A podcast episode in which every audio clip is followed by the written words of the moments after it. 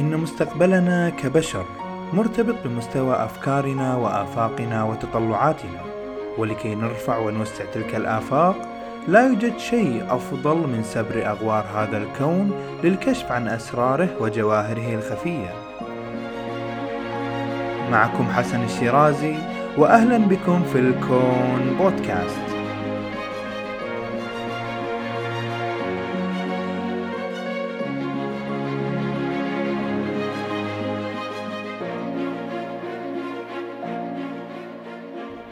السلام عليكم ورحمة الله.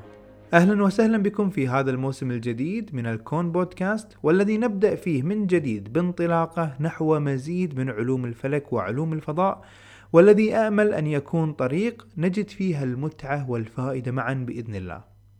في هذا الموسم راح نتكلم أكثر عن أسرار النجوم وعن الثقوب السوداء بأنواعها وأشكالها ونتطرق ونحلل فرص وجود الحياة وأنواعها خارج المجموعة الشمسية وغيرها الكثير والكثير من المواضيع.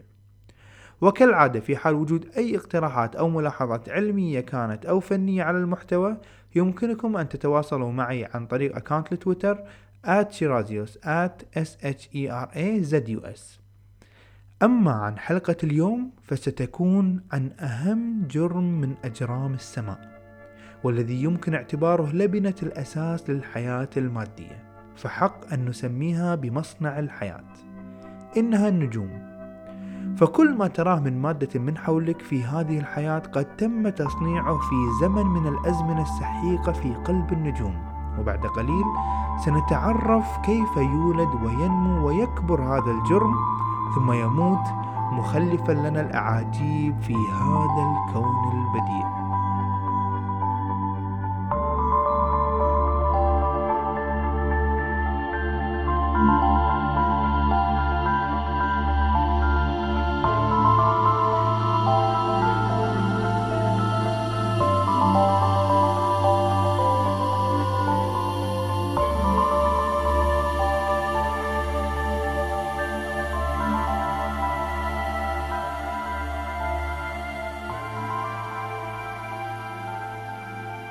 عندما تنظر إلى السماء ليلا بعينك المجردة يمكنك رصد عشرات إلى المئات من النقاط المنتثرة في كل اتجاه.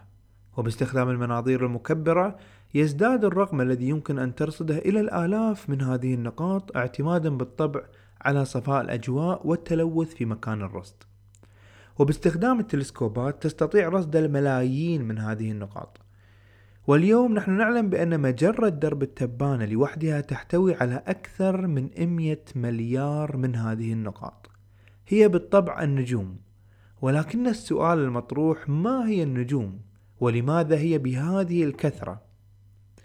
بالنسبة للمفكرين والإغريق القدماء فقد كانوا يعتقدون بأن هذه النجوم هي عبارة عن أجرام سماوية ذات مواصفات خاصة وتتكون من عنصر خامس فريد غير عن تلك العناصر الأربع التي كانوا يعتقدون أنها تكون كل الموجودات في الأرض وهي الماء والتراب والهواء والنار. وهذا العنصر الخامس هو الذي يعطيها هذا اللمعان ويزين سماءهم في الليالي الباردة. وبعيدا عن اليونانيين وفي عام 1054 وبالتحديد في الرابع من جولاي رصد الفلكي الصيني يانغ ويتي سطوع نجم جديد قبل الفجر بقليل لم يكن موجودا في هذا المكان في السماء من قبل. وكان هذا النجم شديد اللمعان لدرجة أنه كان يرى في وضح النهار ومع وجود الشمس. استمر وجود هذا النجم لمدة 21 شهر وبعدها اختفى من الوجود. ولذلك أطلق عليه اسم النجم الضيف. وذلك إن دل على شيء فإن هذه النجوم ليست ثابتة مستقرة في مكانها منذ الأزل بل هي أجرام ديناميكية تنشأ وتتفاعل وتموت في الفضاء. ومع تقدم العلم وتطور الفيزياء الفلكية والعلوم بشكل عام نحن نعلم بأن النجم عبارة عن كتلة متراصة مع بعضها البعض بفعل جاذبيتها وكثافتها وتكون حرارتها كافية أن تعمل انفجارات نووية في مركزها لتغذي حياتها واستمرارها في هذا الكون. وعرفنا وقدرنا نقسمها إلى أشكال وألوان ونعرف خصائصها. فهناك نجوم زرقاء فائقة الضخامة والكتلة وهناك نجوم بيضاء أقل بالكتلة والحرارة. ولدينا النجوم الصفراء كالشمس التي نعيش بجوارها وهناك النجوم الحمراء. ولكن كيف يحدث كل ذلك؟ كيف يحدث هذا التنوع؟ كيف كانت البدايات؟ وما هو المصير في النهايات؟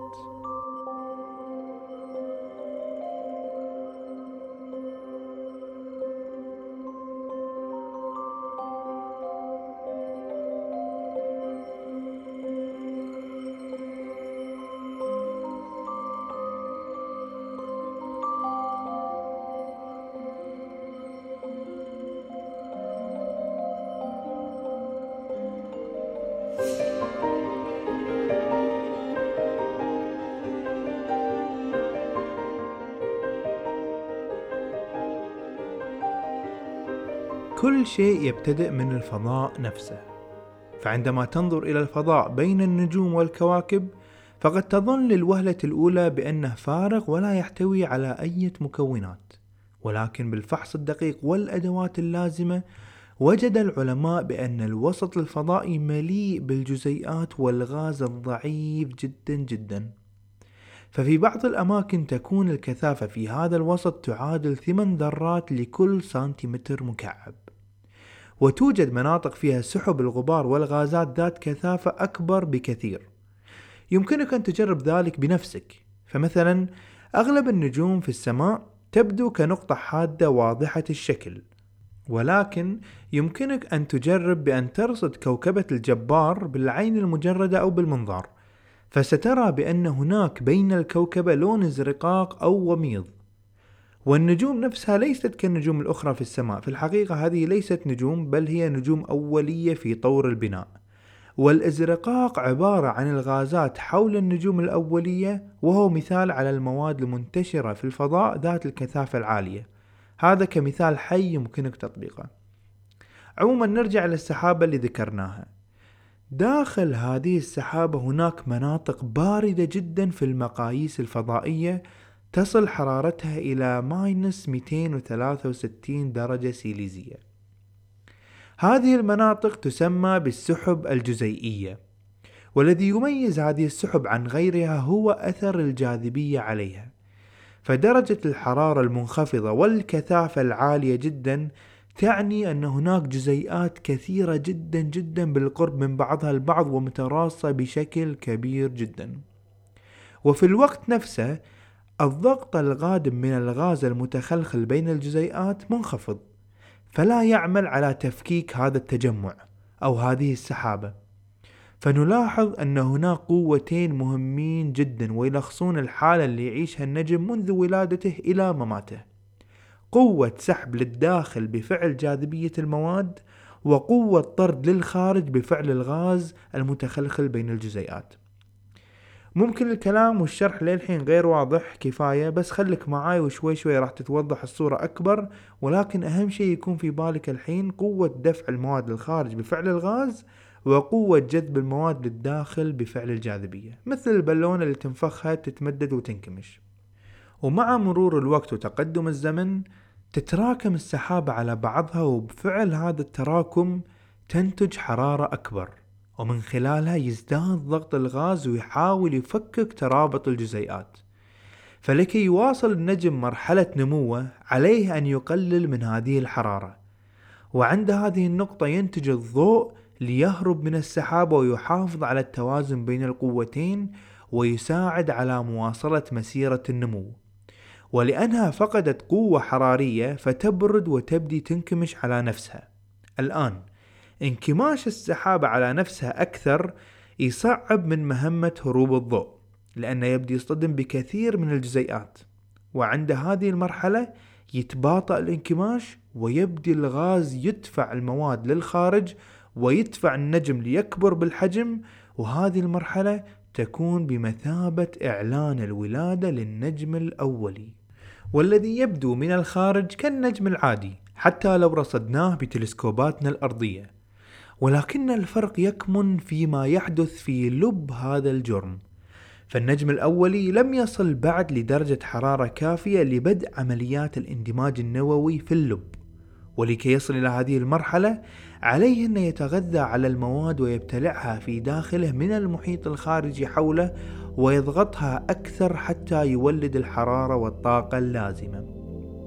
وعندما يصل للحرارة المطلوبة حوالي مليون درجة حرارية يبدأ النجم في باطنه بالتفاعلات النووية معلنا ولادة النجم.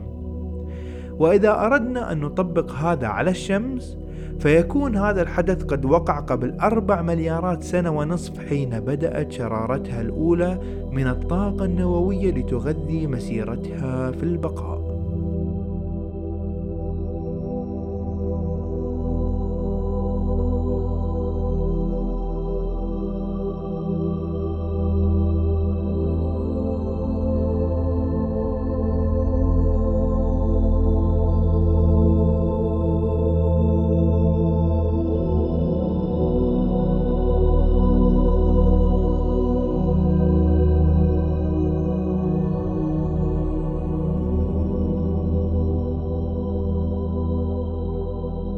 لكي نفهم ماذا يحصل في النجم علينا أن ندخل أكثر للداخل لنرى كيف يمكن تقسيم النجم.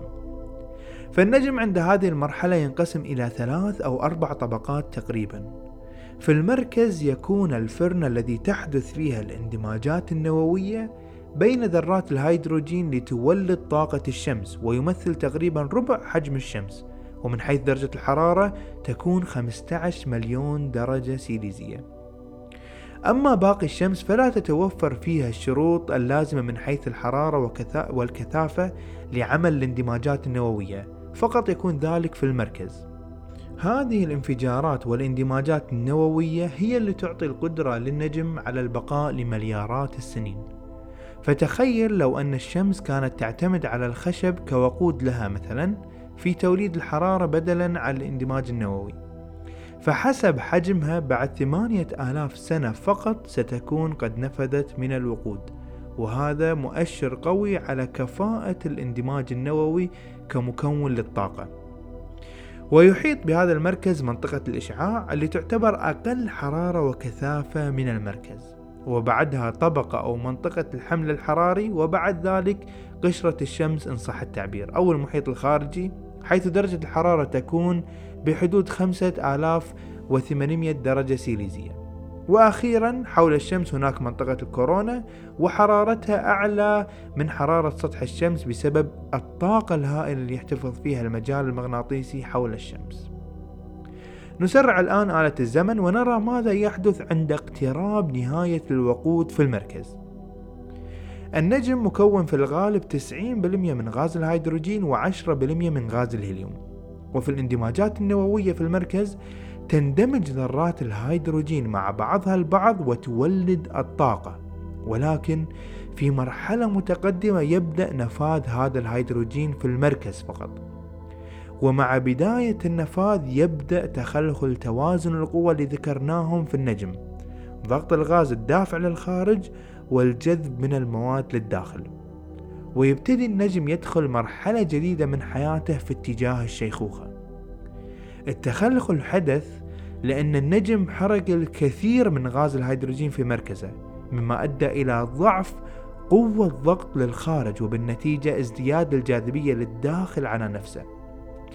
ونتيجة هذه الجاذبية هي ازدياد الحرارة في مركزه حتى تصل إلى 100 مليون درجة سيليزية. وهني يكون النجم مؤهل إنه يحرق أو يستخدم الاندماج النووي لغاز الهيليوم كوقود له. وبعد مدة من استخدام غاز الهيليوم سينتج عنصر الكربون في النجم وذلك نتيجة الاندماجات النووية لغاز الهيليوم مع بعضه البعض. وبعد استهلاك كل الهيليوم المتاح في المركز يحصل تخلخل أكبر من اللي حصل سابقا بحيث أن الشمس أو النجم ينكمش على نفسه ويكون حرارة أكبر في مركزه نتيجة الضغط. وعند هذه النقطة تزداد الحرارة إلى 600 مليون درجة سيليزية ويصبح النجم جاهز لحرق الكربون في المركز. وفي الأغلفة الخارجية بعيدا عن المركز يكون الكربون محاط بالهيدروجين والهيليوم اللي لم يحترق بسبب عدم توفر الظروف المثالية مثل الحرارة اللي بالمركز. وفي هذه اللحظات تكون حرارة الكربون أعلى بكثير جدا من الغلاف الخارجي المكون من الهيدروجين والهيليوم. الفرق في درجة الحرارة يجعل هناك تباين في ألوان النجم فيبدو الغلاف باللون الأحمر والمركز أكثر ميلان للزرقة من شدة الحرارة. هذه الحرارة تدفع الغلاف الخارجي للتمدد فيصبح حجم النجم أكبر من قبل بكثير. ومن هنا نستطيع أن نقول تكون أو تحول النجم إلى العملاق الأحمر اللي نسمع عنه وهي مرحلة تشير إلى تقدم النجم بالعمر واقترابه من الشيخوخة. وبمجرد انتهاء النجم من سحق كل الكربون بالاندماج النووي تبدأ الدورة من جديد ولكن هذه المرة بحرق عنصر النيون وبعدها الأكسجين ثم المغنيسيوم ثم السيليكون. وهكذا في كل مرة يصبح المركز النجمي أثقل وأثقل. وفي كل مرة تزداد الحرارة في المركز تصبح دورة حرق المادة أسرع من المادة التي قبلها. مثلا لحرق المركز المكون من الهيدروجين يستغرق النجم مليارات السنين. ولكن لكي يحرق الكربون فيحتاج إلى مئات الملايين من السنين عوضا عن المليارات. وتقل المدة حتى نصل إلى السيليكون الذي يستطيع النجم التهامه بخمسة أيام. ولكن هذا التسلسل في حرق المواد لا يستمر إلى الأبد بل يتوقف عند نقطة مفصلية في حياة النجم ألا وهي عندما يكون قلب النجم مكون من الحديد. ففي الحديد عندما نغوص في ذرته فسنرى أنه يمتلك أعلى قوة نووية تربط بين البروتونات والنيوترونات. ولأنها أعلى الروابط قوة وتماسك لا يمكن أن يكتسب النجم أي قوة من حرق الحديد. فيكون هذا هو خط النهاية الحتمي والذي يعلن عنه بحدوث المستعر الأعظم. موت النجم بانفجار مدوي راميا بمكوناته والمواد التي كانت تحيط بمركزه إلى أطراف الفضاء. حتى تكون نواة ومحرك لولادة نجوم جديدة في السحابة التي ولد فيها أو في السحب المجاورة.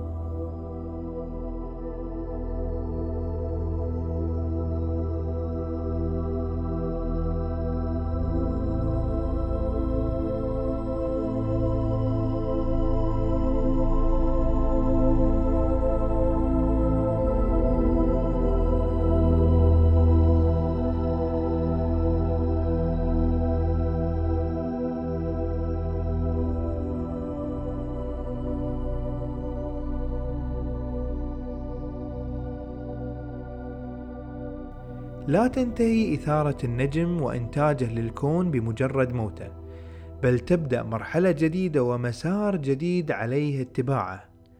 هذا المسار يعتمد بشكل كبير جدا على صفات هذا النجم التي اكتسبها في أثناء ولادته أو في مراحل تكونه. وأهم صفة على الإطلاق هي كتلة هذا النجم. فإذا كانت كتلة النجم كبيرة فستكون نهايته كما ذكرنا ويكون إسهامه أن وزع محتواه للسحب لتكون نواة نجم جديد. أما إذا كانت كتلة النجم صغيرة فستكون عندنا القزم الأبيض. وهذا القزم لا يتكون عن طريق الانفجار النجمي الكبير بل يكون موته رحيما أكثر وأقل دراماتيكية. فبمجرد أن تقل الجاذبية في مركز النجم تتباعد المواد عن المركز ولكن تبقى محيطة فيه. فيبث القزم الأبيض إليها الموجات فوق البنفسجية التي تصطدم بالمواد التي ابتعدت وتكون نتيجة ذلك تكون السدم الكونية الرائعة التي تزين الفضاء بألوانها البهية وأشكالها الخلابة والتي يرصدها تلسكوب هابل وغيرها من التلسكوبات الفضائية. وفي الحقيقة هذه الظاهرة هي بالضبط نفس ما يحدث في تقنية الإضاءة المستخدمة في إضاءة الفلورسنت.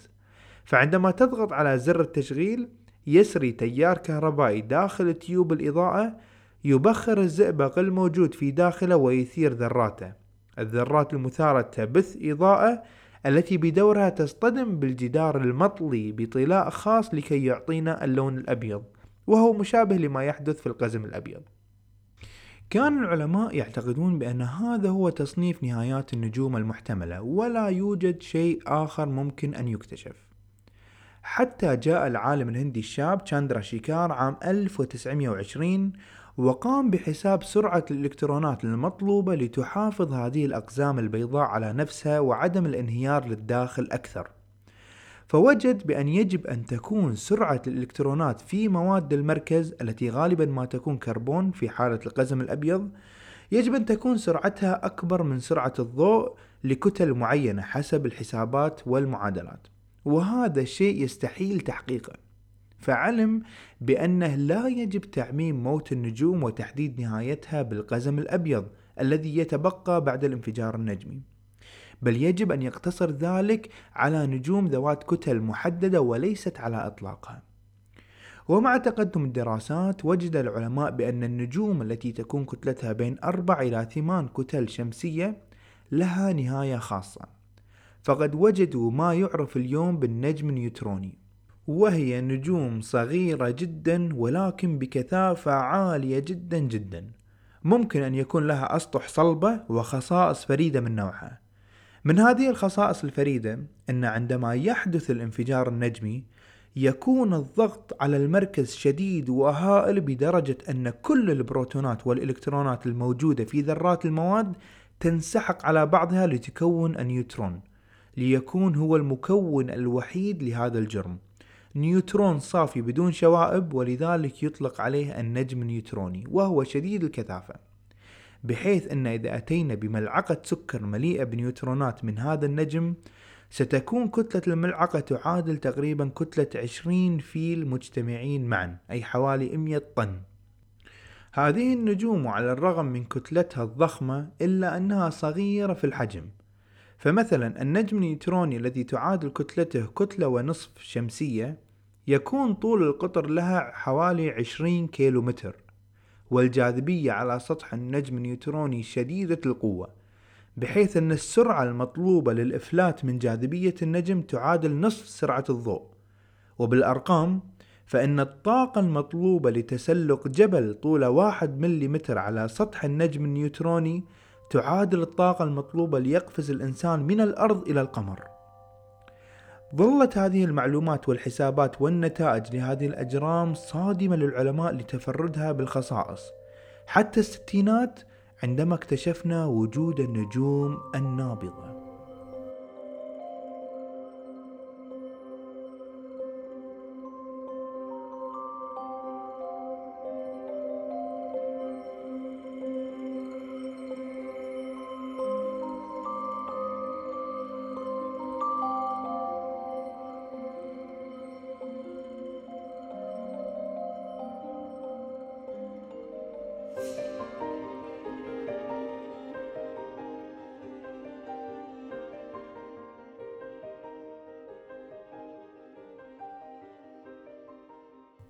مع تقدم العلماء في أبحاثهم في هذا المجال كان هناك عالمة فلكية تدعى جوسلين بيل التي كانت تعمل على كتابة أطروحة الدكتوراه في مجال الكويزرات من جامعة كامبريدج في بريطانيا. وكانت في تلك الفترة تعمل على تركيب مستقبلات راديوية تغطي مساحة شاسعة من الأراضي الزراعية في بريطانيا وانتهت من التركيب في سنة 1967 وبمجرد الانتهاء من تركيب المعدات عكفت هي وزملائها على تحليل الموجات الراديوية. وفي أثناء بحثها لاحظت شيء غريب جدا قادم من السماء. فقد رصدت وجود نبضات منتظمة من الموجات الراديوية قادمة من مكان محدد في السماء. هذه النبضات الراديوية كانت تصدر بانتظام كل ثانية وثلاثة وثلاثين جزء من الثانية. وكانت منتظمة ومتكررة بطريقة توحي بأن المرسل لابد وأن يكون من طرف حياة ذكية في أطراف الكون.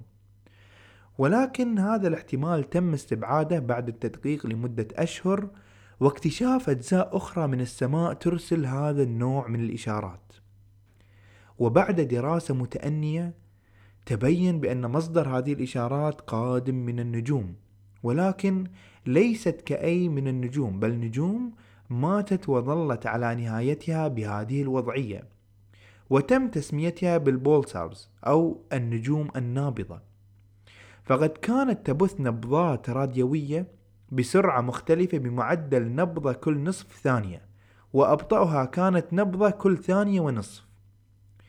ولزيادة الأمر روعة فهذه الأجسام لا تصدر الموجات وهي ثابتة في مكانها بل وهي تدور حول نفسها.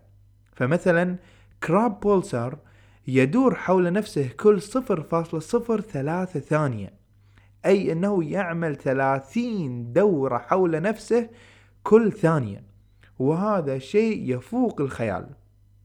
ولتشبيه حركة النجم النابض تخيل أنك بالقرب من شاطئ به منارة التي تعمل على مراقبة الحركة بالقرب من الشاطئ وفي البحر. عادة يكون في هذه المنارات إضاءة تدور لتغطي المنطقة بالكامل. الآن تخيل أن المنارة هي النجم النيوتروني وأنت الراصد في كوكب الأرض.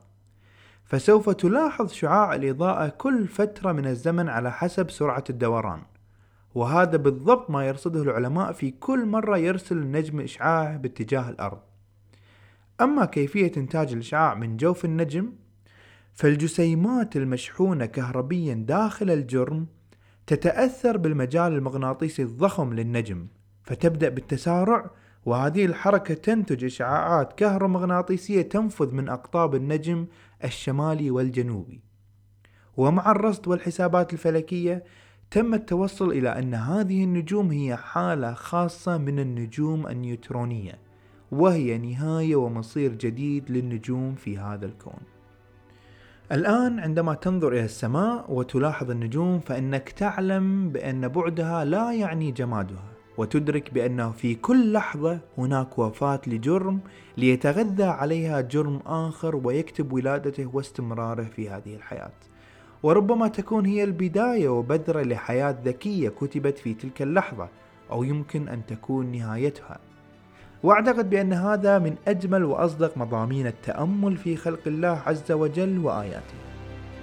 هذا كل ما لدي في حلقة اليوم حول النجوم ليتبقى لنا الكلام عن أغرب الغرائب حول النجوم وهي الثقوب السوداء وكل ما يخصها. لنغطيه في قادم الحلقات بإذن الله فحتى ذلك الحين أترككم في رعاية الله وأمنه.